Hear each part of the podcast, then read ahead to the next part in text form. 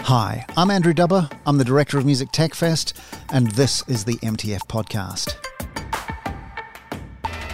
If you're anything like me, and you've been giving thought recently to revamping your wardrobe and updating your style, perhaps all that jacket, hat, or dress really needs is more processing power, proximity sensors, a smoke machine, and some robotic spider legs.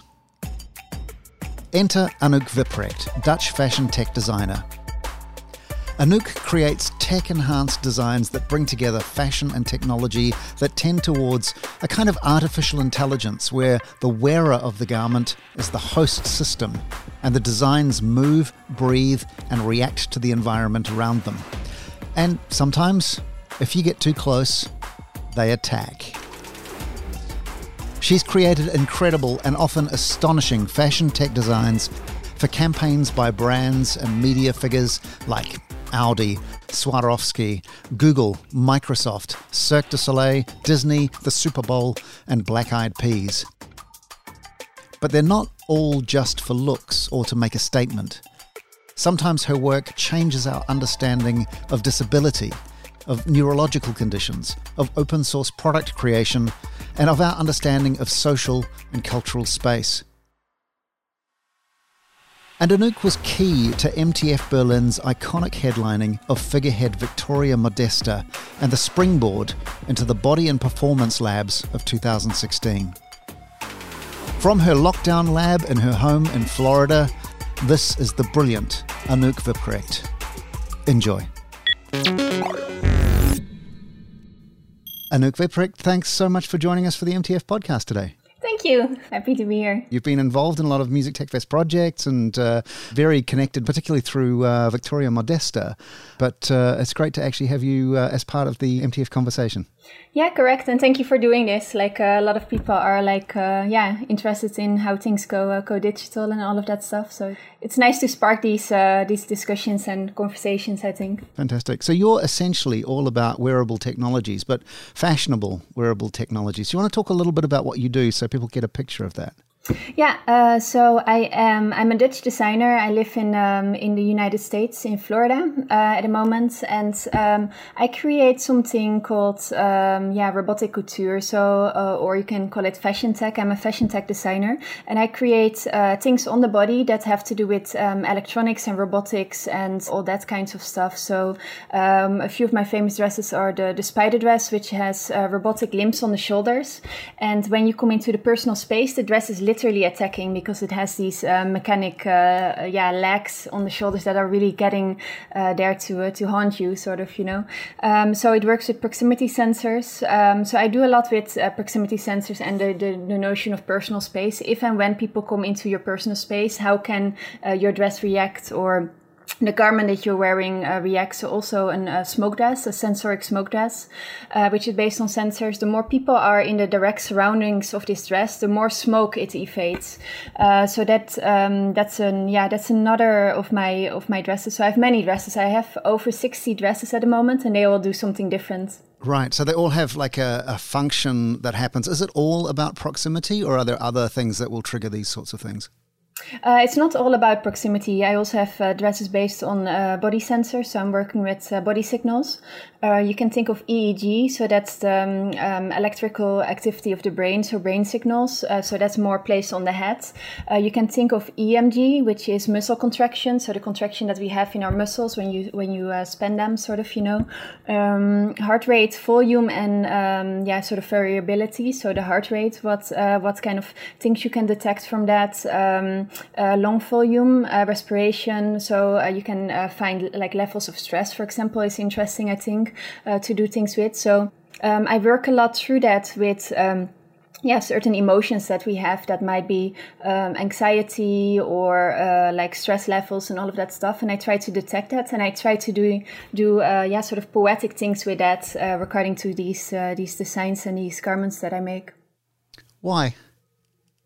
Um, I think it's it's uh, interesting the conversation on uh, technology and technology and electronics on the body. So um, the question is like if and when we put uh, technology on the body, like what does it do? And beyond like just blinking and bleeping, like what can it do for us? Like what kind of uh, intelligence can it bring, or what kind of um, yeah stories can it narrate? Sort of you know uh, when things are connected to uh, to to our bodies. And I think that's just really interesting. And I tend to connect that to other things like uh, like fashion and sort of architecture on the body and and all of that stuff. And yeah, that's just my it's my interest.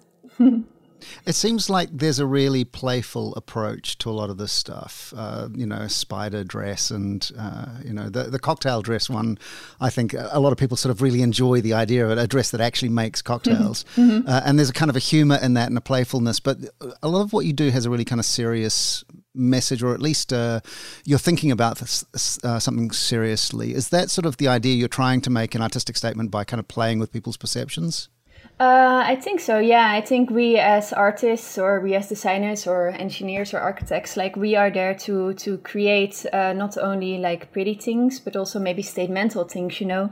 And uh, yeah, part of that, what I do um, has that fusion of uh, the the practical, uh, the notion of like the sensitivity. Um, the notion of um, having technology maybe not necessarily be invasive or be invasive, you know. So it's a lot of uh, that as an artist, I guess, from the artist point of view that you can play with that. Um, and I think when that com- uh, combines, then it really does something, you know. Um, um, if I can make a design that that really does something to uh, to to create or enforce a statement, um, I think that is a lot what what art in specific is about. I, I'm kind of curious how this started because you've got sort of two parallel themes. One is about fashion and an interest in fashion and fashion design, and one is about robotics. Did those things start for you at the same time, at the same age, or did one come later? How did this come about? Yeah, um, well, I'm from um, Amsterdam, from the Netherlands, and, and one of the cool things there is you can start education fairly early. So I started when I was 14 years old with uh, fashion couture tailoring. Uh, so like fairly heavy, like understanding couture, understanding how to construct things around the body, because construction is important for me. Also in my later life, more architectural, more engineering style, sort of. Uh, I had no idea back in that time, sort of. You know, I just wanted to create uh, fashion. Um, I think I got um, a lot in in uh, in uh, us growing up in Europe. We see things from sometimes, especially from America, MTV, and all of that stuff on all these clips. And um, I think what I what I started to realize is the connection between fashion and self-expression, sort of, you know. And I find that really interesting. Like growing up with people uh, trying to express and communicate and creating statements in in clips uh, in uh, early MTV times, in the beginning of 2000 and and before that, of course, in the 90s. So I think like I connected fashion from that point of view very early on to to that kind of uh, narrative of expression. So I started to uh, get into um, to fashion myself when I was 14 years old. Uh, when I was about 16 years old um, or 15, um, I, I, was against the, the, notion of only creating uh, fashion as being analog.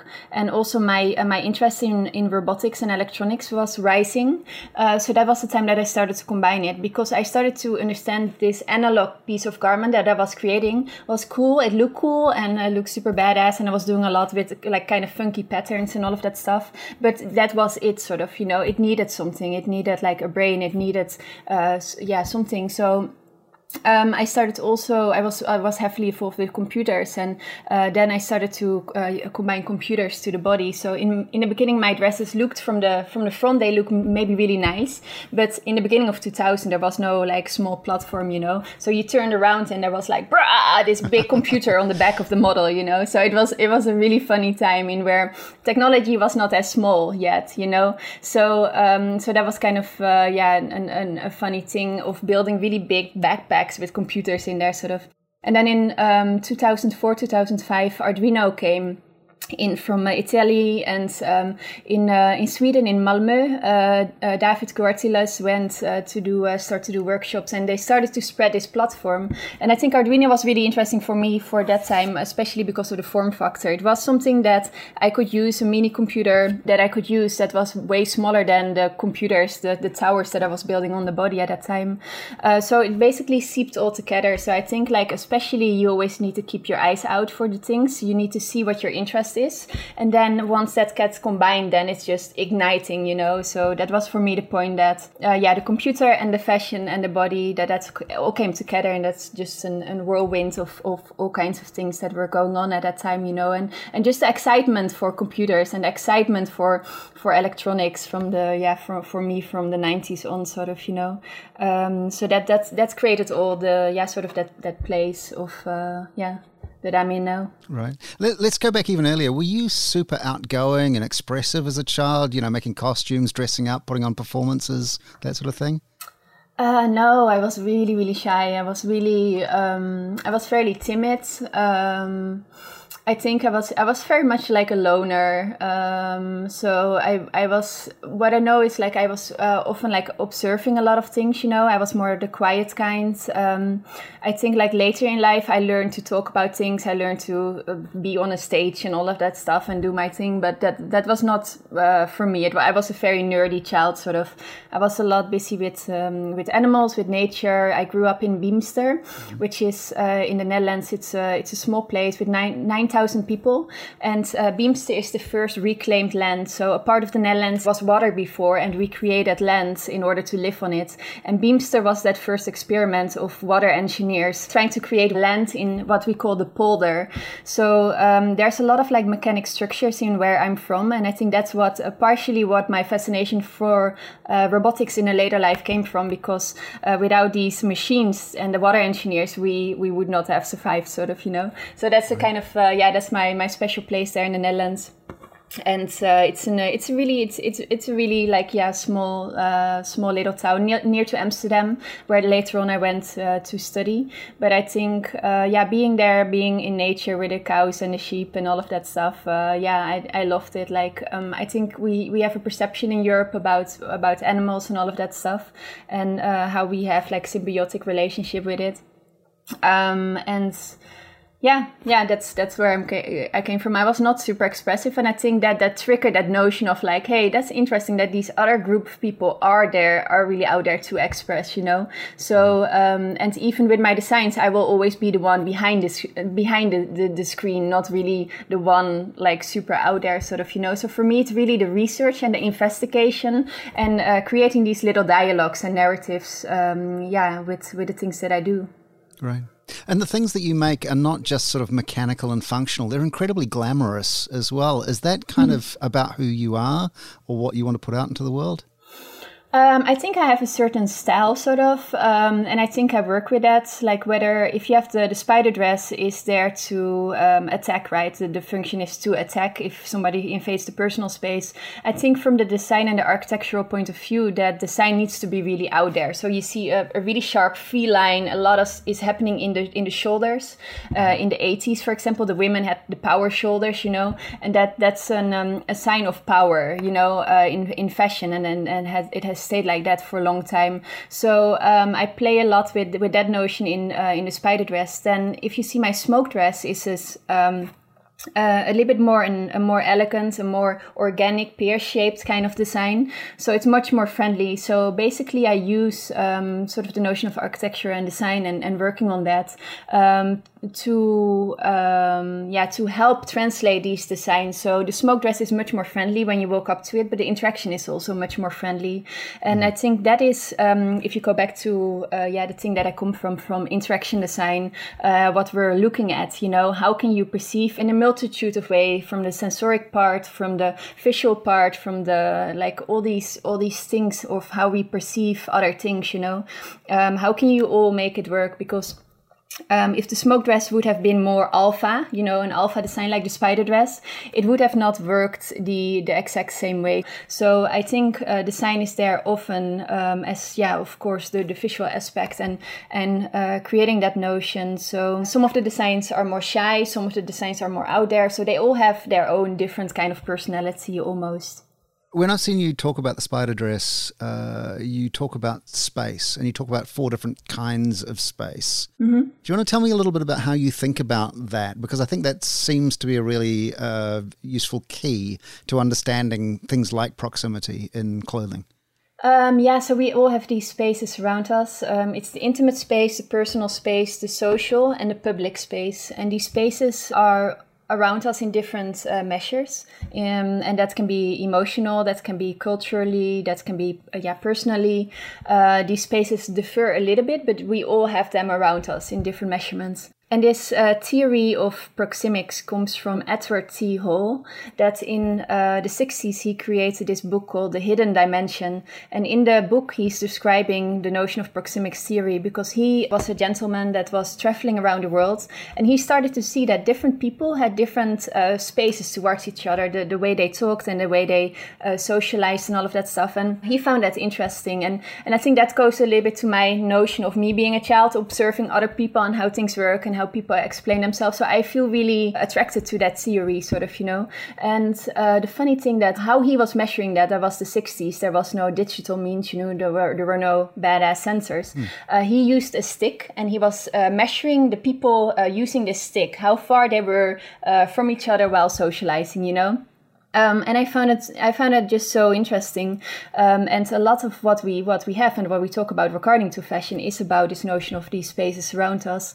I started to connect that, I think, in like 2006, 2007. And I started to uh, recreate that notion of his proxemics theory and he measuring this with a stick and me taking this data because the like the um, the proximity sensors came into uh, into uh, uh, into place back then, sort of you know, and and Arduino and all of that stuff. So I was like, hey, that's interesting. I can go back to this uh, proxemics theory and I can actually use proximity sensors in, in order to take these measurements, but take these measurements uh, digitally, you know? Uh, so from his analog way of uh, measuring these people, I, I could do that digitally. So I'm using uh, proximity sensors, I'm using ultrasonic rangefinders, and I'm also uh, currently in, an, in a new project, I'm using thermal sensors as well uh, to not only uh, measure the people where they are in the space, also how fast they walk towards me, I can measure. I can also measure how many people there are in the space. Um, so almost give them a face in a non-invasive way. I can also do this using cameras, but I, I sometimes don't want to use cameras because it's a little bit more invasive. And I, I, I, I want to, I like to uh, look creatively around that notion sometimes.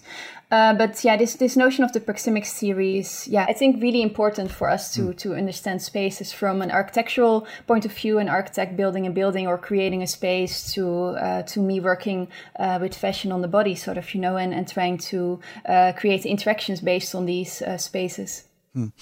You're talking about uh, different ways of censoring, you know, what's coming, who's going past, uh, you know, how close people are coming. It seems a little bit like this idea of collision detection in driverless vehicles. and given the situation we're in at the moment, uh, where people are wanting to sort of track social distancing and how far away people are from each other, is this something that you think could be more than just a kind of a fashion statement uh, piece, but uh, but like a, uh, you know, a mass-produced, um, you know, piece of clothing that people could have that uh, would detect where people are around them, so on. Uh, yeah, definitely. Like, uh, I think this, yeah, this, this, uh, this whole thing became like super, super relevant, of course, in, in our times of like social distancing. Um, it's an interesting way, sort of like me, myself, I got, uh, I mean, I'm in uh, Florida here and, and we, uh, the people here don't, don't really take it super serious. So there's not too much social distancing going on here since, since a long time, sort of. And I caught myself a little bit annoyed with that, sort of people getting too close in a park. Like we were just like, inline skating skating or biking or walking there, you know, um, so I created a new project called uh, Proximity Dress. So it's basically a dress for myself that I created with um, mechanics in the in the hips, and they expand when people come into my personal space. So really, uh, the notion of the spider dress and really setting this uh, this notion of a personal boundary um, again. And I think it's um, even for people like, oh, what's going on there? Sort of, you know, it's like, yeah, you're too close. Um, it can also be an, an, even an opener for people that might be a little bit more shy about it. Like, hey, you're too close. Even uh-huh. With people. Uh, and the funny other thing that happened was that my friends all know me, and when they meet me, they stand on that like, "Oh, is this like six feet, feet away from you?" I'm like, "Yeah, yeah, it's it's it's okay. You don't need have to do it too uh, too strict." But they they would be like, "Yeah, ten feet away." So that's kind of another funny like personal uh, thing that happened. So yeah, I proved my point, and it it hap- helps me also conserve that uh, notion of of personal space. You know, interesting. Because I think like social distancing, I think the the main reason or the main problem with it is that we sometimes forget you know it's it's not always on purpose that we that we might not do it. Like we all know how much around like six feet is. In the beginning, maybe some people didn't know, and but we we there, there's enough media about it that we know now, sort of you know uh, one and a half meter. Uh, but sometimes you just forget, or sometimes you're like, oh, let me look at that, or you're signing a thing, or like whatever, and you come you come closer. So Sure. it's it's yeah for me especially like yeah again like super interesting uh, to think of that notion of these measures and all of that stuff. Is anybody doing anything with masks from a tech perspective that you know of? Um, I mean, there's a lot of the, the whole open source uh, community and everybody basically that was owning an, an private 3D printer. Yeah, a lot of people have like 3D printers and sometimes for fun, you know, and all of that stuff. But like a lot of people have them, you know, and now it was a reason to be like, okay, I have this thing, I can make stuff, like, let's do it. And this whole sort of generation of like all these makers and, and thinkers and engineers and all of that stuff uh, stepped in and started to um, uh, create uh, masks and face shields and all of that stuff in a time that the, the yeah the, the hospitals were running out. And uh, that that just gave me so much joy and uh, like yeah so much love for this whole notion of just hey we can help here you know sort of that engineering mind really came out whether that was somebody that is a cook or that is an, a teacher or like whoever you were you could help here you know you could help by uh, by uh, yeah sitting inside. There's not necessarily like a war or we we don't have to go to out to war. There were a few things that we could do uh, stay inside or like um, uh, have this notion of like um, social measures sort of you know and also help out where things were getting sca- scarce. And i think there was a, like a really nice uh, yeah sort of movement what came uh, with regards to to all these people like utilizing their printers in order to help out the hospitals and and all of that stuff. That that gave me a lot of uh, yeah, a lot of heart warmth. I don't know how you how you say that, but yeah. I get exactly what you mean. Yeah. Tell me a little bit about Agent Unicorn. I, I mean, I get why it's called Unicorn because it looks like a horn from a unicorn on the head. Why Agent? Uh, Agent Unicorn, yeah, it is. Um, some some sometimes we talk about technology as um, as sort of agency and uh, having agency over you, uh, you having agency over um, over the device. Sort of in, in the end, like I like to think of the symbiotic notion of uh, both sharing that agency, sort of, you know. So the the product is called uh, Agent Unicorn, and it's a product based on EEG, uh, which is brain signals. the product is created for European Commission and Ars Electronica. Other than me working with a dress on a model, uh, I wanted to work with an, a more practical device. So in this uh, case, I picked uh, kids with ADHD. So kids that are, um, yeah, a little bit more excited for the world than other people might be. And um, yeah, we tend to call it a sort of problem, um, which I think gets solved by medication at the moment a lot by young children, uh, parents giving kids with ADHD um, like medication, and I think that numbs them down a lot, sort of. And I think also when you give a young child medication, um, it does a lot with their personality, sort of, you know so I was a little bit against that, and I wanted to create instead a device that would be able to measure their brain signals and uh, to help them out. So there's a little camera inside the unicorn horn. So the unicorn horn is not only there to be cute, but also to be uh, practical. And uh, whenever their attention level rises, goes up, so uh, they are in a high focus state, uh, the camera goes on and it's recording whatever happens around them. And what I wanted to, to show back to them, sort of, is that uh, kids with ADHD tend to get just a little bit more excited for the world than their uh, counterparts that might not have it. Sort of, you know, I mean, all kids uh, should be there to be themselves in a way. Uh, yeah, so for me, this is to have kids work with this sort of data and data from them their head themselves. So basically, the horn is whenever their their state of focus goes up, it's recording whatever happens around them. So it is for me to go back to them and to show them whatever information the camera took, sort of, and show them. And the kids are really interested in in data, especially coming from themselves they like to see the the little waves and all of that stuff. So it it became a really interesting sort of like semi research, semi uh, yeah, very practical um, uh, project uh, that uh, that had this link to the medical world and that solved this riddle of okay, maybe instead of having synthetic medication, having another device that might be able to help, or what can we think of instead of using medication? What kind of BCI, so brain-computer interfaces, or other kind of devices can we create that might be a more uh, healthier opponent because it works with technology in an in a certain way um, and might be able to to uh, solve some of these uh, these riddles or awareness or um, I think about things of mindfulness and all of that stuff. So that product is really uh, first of all yeah created as basically uh, a little bit of a statement against the um, the, the, the medicine industry and also uh, to create a little bit of a solution of an of a fun and excited and and technological kind. Mm. Because you mentioned mindfulness and uh, measuring stress, I guess, is another uh, key use of something like EEG, mm-hmm. not just sort of uh, switching a switch on so that a camera will record.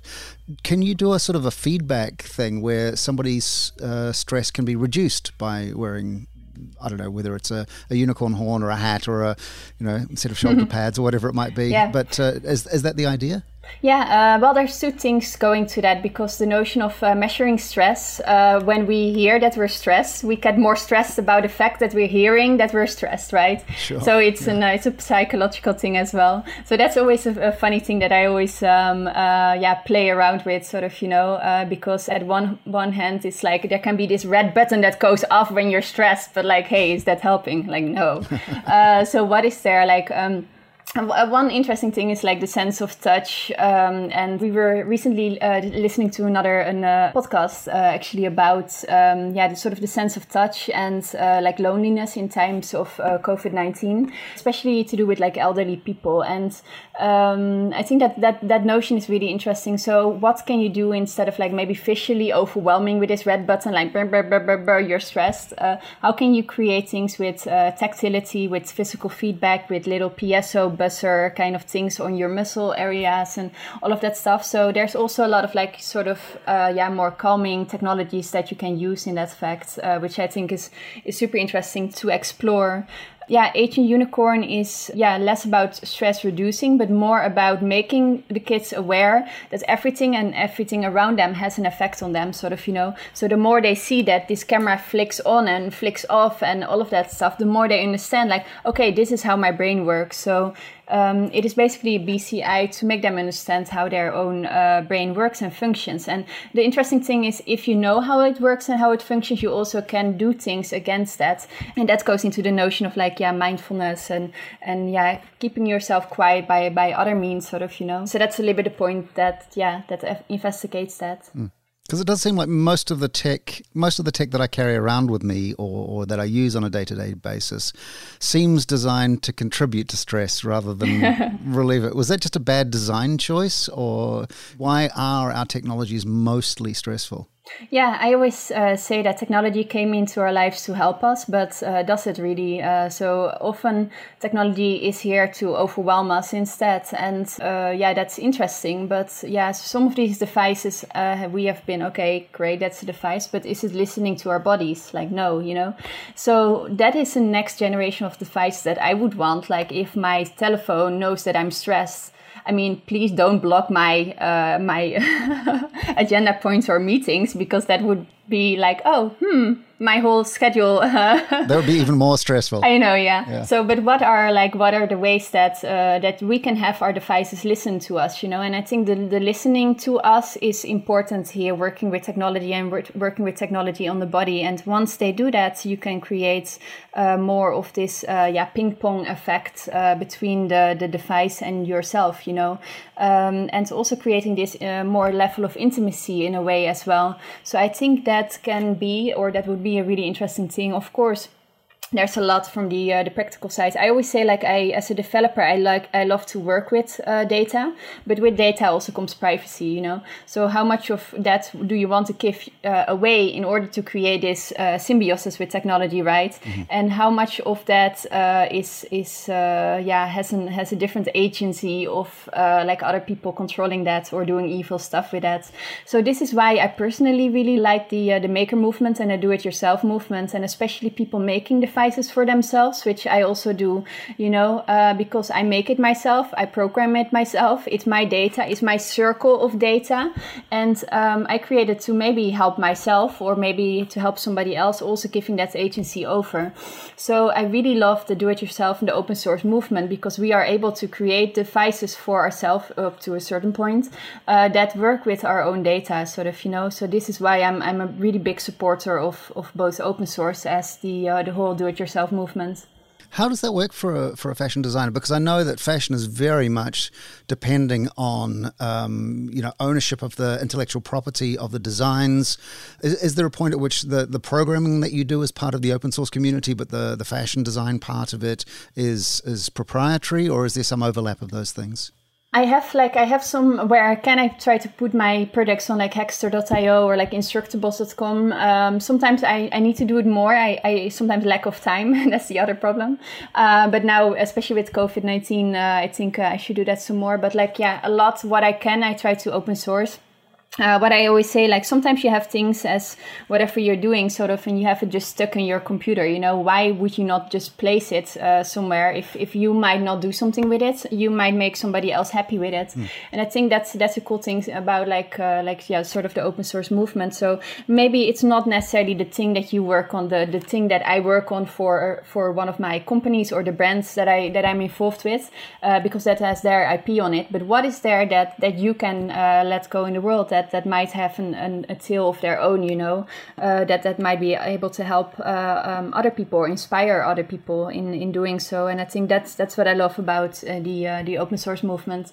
Uh, when it comes to other things regarding to IP and all of that stuff, um, it's a very old world. the, the the companies, the big companies, are are are, are built in a certain way and sometimes it's really hard to go into that culture of open source because uh, yeah some companies can be more uh, yeah sort of greedy about that about that no- that notion of uh, like this is ours this that's yours. And that that's that's good because that is how they make their money and that's fine. But um, how can we all have that little thing you know I might develop a ring I create a ring and I don't use it I don't wear it uh, and it's not my color. Why don't I put it online for somebody else on a Thingiverse or something to use? And that becomes a wedding ring for a really special moment for somebody mm. you know and that's the notion of like we all have stuff uh, that might be uh, like very useful to somebody else. And also i think sometimes yeah working with companies that might be a nice thing for companies to do as well. Like what do you have in your little shoebox you know? What what you don't use?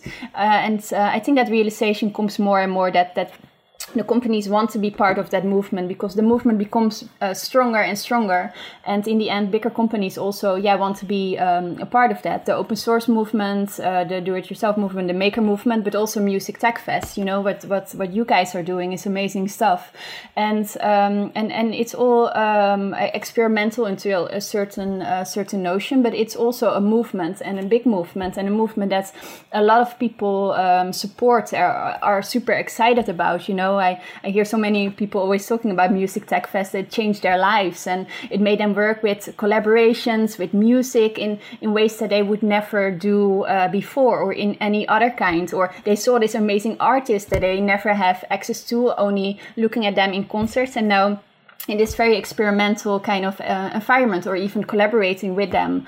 Um, and i think that is all what what these sort of movements if i if i can call it that way sort of are doing from uh, yeah the, the, they're setting a trend. And then at one point yeah um, that that evolves you know uh, other other people become part of that sort of tornado. And that's that's happening with with companies as well. And i think yeah especially getting it back to the open source movement and all of that stuff uh, companies do need to open up a little bit more uh, to that kind. Um, it's almost like an um, just a good doing, like an, a Robin Hood story or something like that. You know, uh, don't don't yeah, don't always go for the money. Also go for the community. Sure. Yeah, I mean the Robin Hood thing is a really nice analogy for it because you are working with some really incredible brands and sort of large names, um, but taking these ideas, not not stealing them and giving them to the poor, but but uh, open them out so that other people can use them. I think is a it's a really lovely idea. Mm-hmm. Should we talk a little bit about some of the companies and brands that you've worked with? I mean, there's uh, there's a huge list here: Intel, Samsung, Philips, Google, Adidas, you know, Swarovski, Cirque du Soleil, you know, Disney. Do you want to? Is there a kind of a, a a theme to this? Do, do people just randomly approach you out of the blue? Do you have an agent? How does it work? No, I don't have an agent. Uh, no, it's it's funny that you ask. I always have a product, and then so I get another email like, "Hey Anouk, uh, we love your work. Um, we are uh, we are either having a, a piece of technology uh, we uh, that needs to sometimes uh, it's like beta testing of technology. Sometimes it's making, hey, do you feel inspired to make something out of this? Um, so it's or, or, we, hey, we are doing this show. we want you to be part of it. Um, I think the main thing is I do this for like yeah, twenty years years out in the public. Um, if you Google fashion tech or future tech, you see a lot of my dresses pop up. And if they pop up like 10 times, a brand is like, okay, who is this person, you know, and they give me a call. So um, I think I, I just have a lot of like, yeah, from, from crazy ideas out there. Uh, going around, um, especially like in the beginning of 2000, like uh, through uh, like the use of internet and all of that stuff, and um, the other thing is, I think like uh, when I do productions, I do them pretty uh, fast and very like very fast and very deep.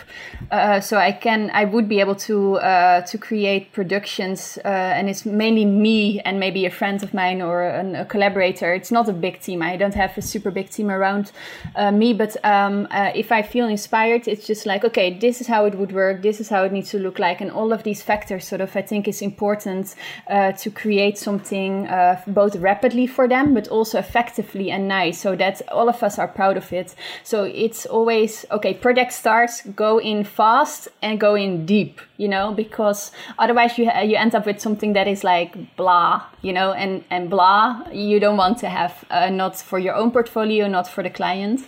Uh, so I think like I have a very practical mindset and a very like sort of this engineering mindset, but also an artistic mindset. So there's a lot of like mindsets that, uh, that, that, that uh, go about that sort of, you know, I think being Dutch, I'm, I'm very um, practical. Um, uh, so like definitely some of that character comes in there as well, and that is a reliable factor for a company to work with me because uh, they know that whatever crazy idea comes out, uh, like a like Anouk gets it done, sort of, or it, it will uh, work out in, in in some kind of crazy way. So part is uh, having a big portfolio. I'm showing a lot of like different things, of course, because I have a lot of like different projects. I have a lot of different interests. Uh, yet there's like a fairly consistent line of like working with the body, working with technology, and all of that stuff, and then the second thing is like being able to do these uh, productions on certain time uh, scales because there's never an interesting project that comes in and they say, oh, you have two years for this. I'm, I'm still waiting. i have been waiting for 20 years now, uh, and I would love to do that. Maybe not because I'm not used to it. It's, it's never that two year project. Like Anouk, you get this amount of money and you have two years to do it. It's always like okay, you have this amount of money and you have two weeks. Go, go, go, uh, go work on it. Sort of, you know. But um, I love it, like because I love the adrenaline, and, and I'm like I, I love to do that because if a project takes too long, it might it might be out of trend it might be not having that innovation factor in there like um, the reason to do things quickly is you can take that moment of time you can take that energy that inspiration and all put it together as if it's like a really bursting uh, bubble that you can uh, yeah throw out sort of you know. So so that's that's yeah that's that's a thing that I like and I, I definitely like a lot of yeah people always ask me like how do you do that? How do you always get those brands like I do not have an agency uh, but people I think the main thing is people know how to find you if you show this work is a passion of you like it's your heart and soul that's being put in that and and people see that. When they look at certain projects from certain artists you see that there's there's um, uh, energy, there's inspiration, there's pain, there's whatever is in there. You can you can see that and you can feel that, you know. And I think that is that is what the people want. They want to have an uh, project that looks uh, visually enticing. They uh, they want to have something that is smart, that has this level of innovation, or or whatever their their focus point is. Sort of, you know and a lot of that is visual like um, explains itself visual of course and, and, my designs are very visual. And i guess once you've got audi and uh, google and, and those sorts of names on your portfolio already other names will follow. They'll they'll see that as a as a very reassuring thing. Uh, yeah but uh, the other thing is like if you work t- uh, together with too many um, brands uh, there might, might be competitors. So uh, some, a lot of times people come up to me um, and you need to look that there's no kind of competitive nature nature in there, of course, hmm. because mm. um, I don't want to be uh, uh, like brand ambassador of this thing, but then next week uh, somebody else entirely. Yeah. Yeah. So. Yeah the contracts uh, get like yeah more complicated uh, with regards to that sort of you know um, so there's there's always there's always uh, uh yeah give and give and take uh, sometimes I do uh, like yeah things that are that that are out there, sort of the products that that uh, come out. Some things are more research related, so it's it's always a different kinds of requests. It's always uh, yeah different kind of projects, yeah. sort of. And some of those projects have been music projects. You want to tell us a little bit about those? Yeah, well, there's, there's music projects that I created for artists, and then there's music projects that that uh, really the technology is really involved in that and, and plays the hero, sort of. You know, um, I did the Super Bowl in 2012, which was an, uh, a bigger thing because I was still in the Netherlands. I was in Europe, and uh, it was my first time in uh, America, actually in LA, uh, that I flew into. So my, my world opened. I was like, whoa, what is going on here? And especially like, I think that was 2012, like a lot of, uh, yeah, things were going on in LA. So I loved it. So that's the reason that I'm still uh-huh. now a lot in America because, um, yeah, I, I, just love, I, I, just love the vibe and this notion of like, yeah, anything uh, can be possible. You can create such creative things, such weird things and all of that stuff. So 2012 was, um, I got invited to do uh, the Super Bowl, they asked me in the beginning to do them all, uh, uh, all of the. Um, uh, the band members, but I said at that time specialized in women's clothing. So what about if I take Fergie and we search for the for the boys like somebody else? So in the end, uh, my friends. Um, uh, Jose Fernandez from Ironhead Studio. He created like the Daft Punk helmets and all of that stuff. He did uh, Am, and um, I took. Um, so we're talking about Black Eyed Peas specifically yeah, here. Correct. Wow. Yeah. yeah. So um, so he did uh, he did a costume of will.i.am, and I, I took Fergie. So I created an um, uh, there was a light up dress um, that we didn't use in the end, which was a little bit sad, um, and a shield with high power LEDs with Swarovski crystals to cool down the high power LEDs and uh, she was wearing boots with optic fiber so everything was like light up in this really new uh, kind of uh, techy way because optic fiber uh, fabrics were like yeah fairly new there and uh, yeah, so that was a really cool project. Uh, she had the, the batteries under her shoulder packs, mm-hmm. and uh, yeah, the, the the design was very movable, sort of, you know. So that was really unreal to yeah to see them rehearse with it and all of that stuff. So that was uh, that was really funny. Um, then I mean I liked it. It was a great project. I think it looked uh, it looked it looked cool um, and but the technology didn't do too much except for like just like lightening up and, and reacting to them singing sort of you know? So later in uh, life through uh, also through you guys through um, uh, Michela I got in contact with um, uh, with Viktoria Modesta also through Semi with Open Bionics and uh, some other people tried to get me and Viktoria in contact with each other. So it was really funny. A lot of people tried to push us together. Viktoria is a uh, bionic pop artist. She's this really great um, example model of um, yeah an, an, artist that that uses the notion of like yeah her herself and her body image. Uh, she has an um, uh, she's missing her leg. She has an amputee uh, leg, so she's using uh, prosthetic legs uh, and she's doing a lot in on the notion of like disability to make it uh, like yeah a cool factor sort of. She's a super badass artist. Uh, she creates music she creates uh, performances. She's an art director of her own kind. So she's really this example model of new people just stepping in being uh, being badass. Uh, so in, in London we did a photo shoot with with Viktoria with some other collaborators. Um, I did a photo with her with a leg based on the smoke dress sort of that her that the smoke came out of her leg, and um, I created with her a few um, a few legs. So the first one was uh, with uh, where uh, Michela was as well, and um, a sort of a smoke leg. Um, we had uh, for her on stage an, a spike leg that was uh, uh, lightening up based on um, uh, EL uh, sheets. So it was like the whole spike was lightening up a leg with a moving part inside. So we started to use this sort of this void space inside her leg. Uh, I was really inspired by that to cut out all the in between, and instead of having basically where her bone goes, we we took all out all of the space to to create space for effect, sort of you know.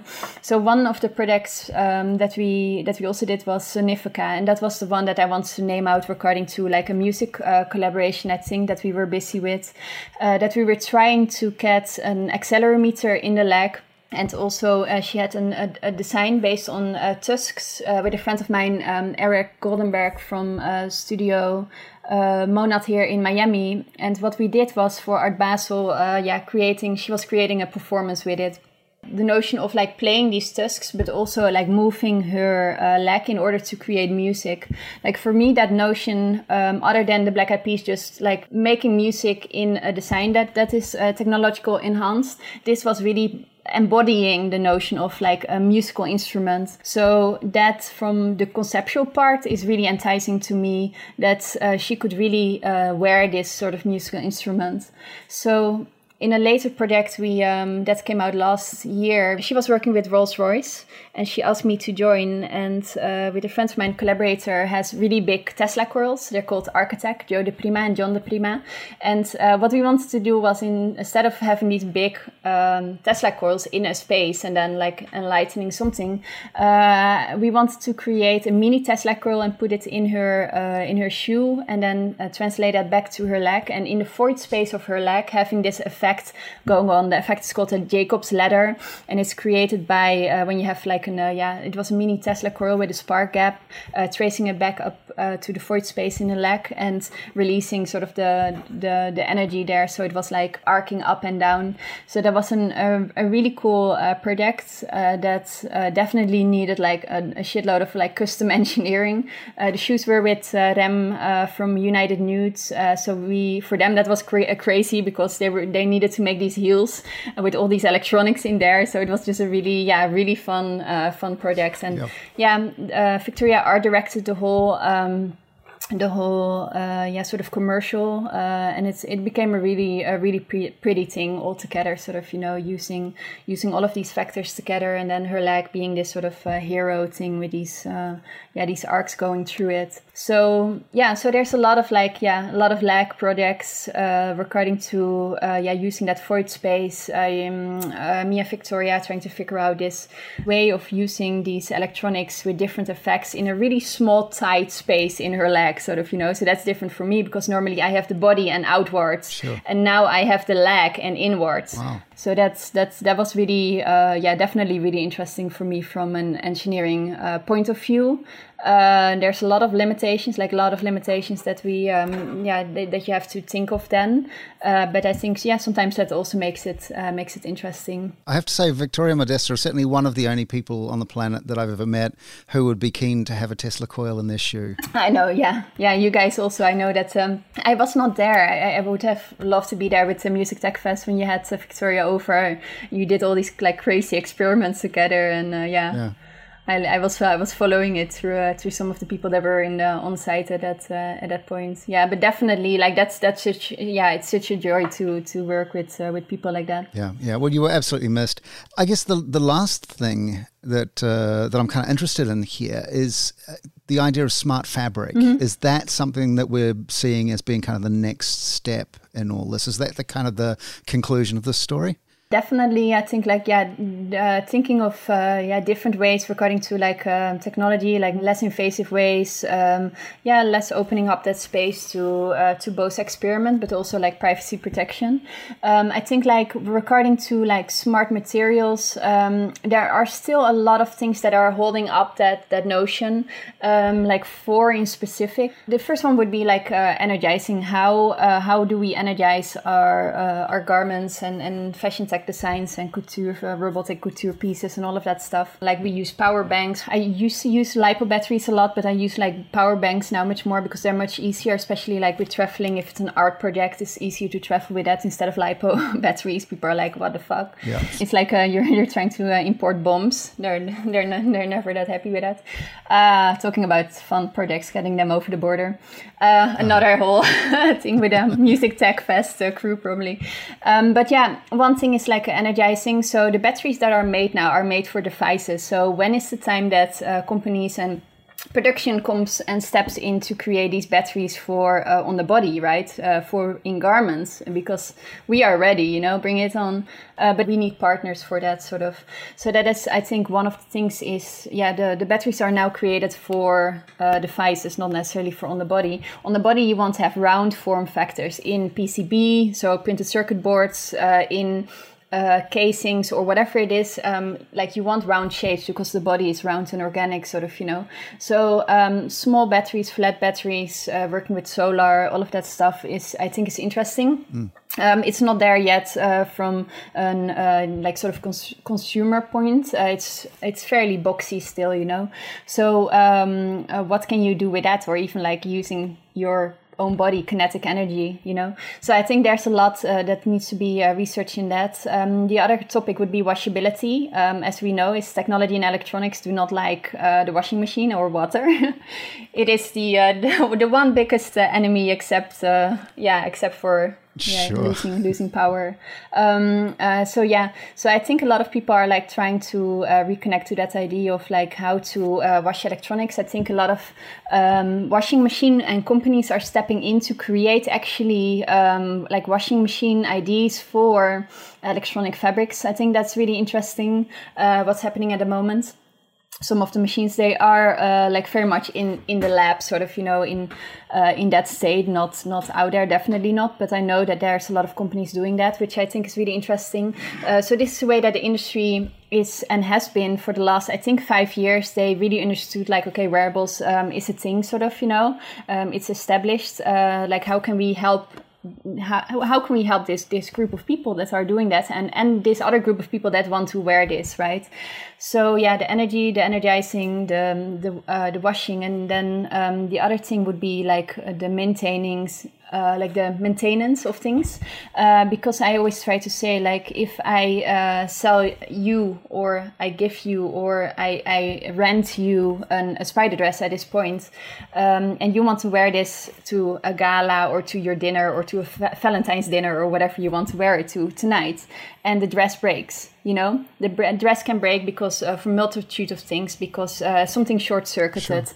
uh, so, uh, you pulled a wire there, there's multitude of things that a thing can break a device can break uh, our macbook can break you know you put water over it so this this dress is not working and andrew you want to wear it tonight right yep. so let's go with that idea shall we yeah yeah we go with that idea we, we yep. project it into the um, it would suit you well. So thank you. Um, I, I, so. I'll try and carry it off for you. yeah. So this uh, this dress is not working at that point. So what is going to happen? So um, in the best case, you are a tinkerer, you are a maker, so you fix it yourself, right? So that's again why I love the do-it-yourself uh, movement because we make things, we break things, we fix it. Sort of that's the that's the idea there. Um, uh, but most of the people uh, might not be engineering. Most of the people cannot program or whatever that can be. You know, there's a there's a big um, portion of, of people that might be uh, interested in technology but uh, do not know how to uh, how to work with it. So what happens then? Like, is there and uh, like do you send the dress back? In that case you cannot wear it tonight. Or is there a place in the city that you can bring it for repairs right? Mm. so uh, with new devices coming that can be a bci like a uh, brain computer interface that can be an, a robotic dress that can be uh, like uh, whatever it can be sort of you know uh, things can break. And now at this point there's an opportunity and a lamp is breaking. You go to the home depot or to a store and you get a new replacement lamp you know? So what is that case sort of you know or what is there to to have a backup for example.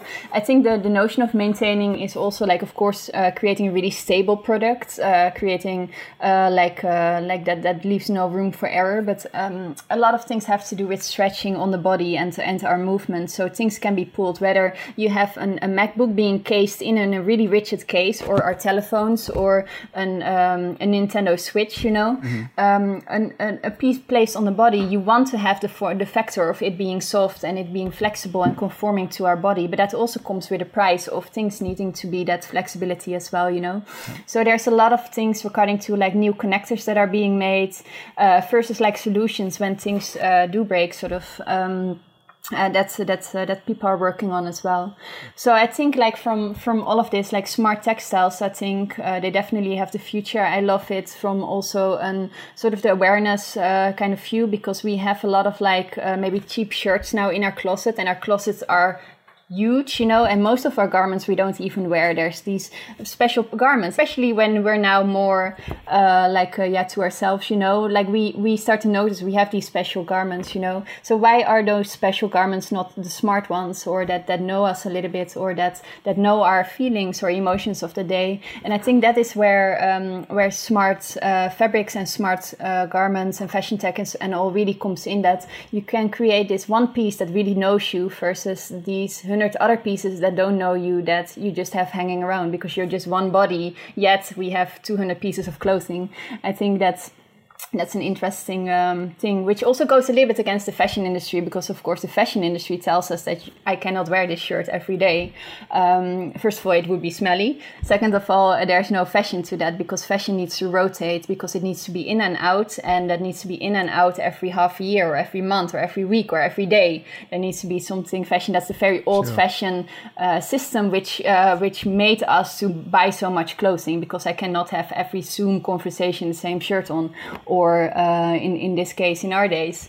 You know so that's an uh, interesting notion in where fashion tech says no this is uh, like the dress that i'm gonna wear for you know because i really like it and it really knows me because the more i wear this garment the more it starts to know me so that's sometimes an interesting conversation between the technology industry and the fashion industry and where fashion wants you to change this shirt mm-hmm. Uh, very fast and and a lot of time sort of you know whether uh, technology fashion uh, sort of have have more the, the notion of uh, yeah, being a one piece that that that has this intellect of being sort of the second skin to you. I think probably it's best if I stay away from wearable fashion technology until we have washable fashion technology. Otherwise, I'll spill something or, you know, wipe, wipe against something. But um, I mean, the outside, yeah, the outside. Yeah. No, but definitely, I'm, I'm talking about the negative aspects. It has a lot of positive aspects. There's just also a lot of like a few things that we need to think of and a few things that we need to solve still, you mm. know. And but that's that's that's not a negative thing. That's a, a fun thing. That's a fun thing for us all to explore, sort of. Yeah.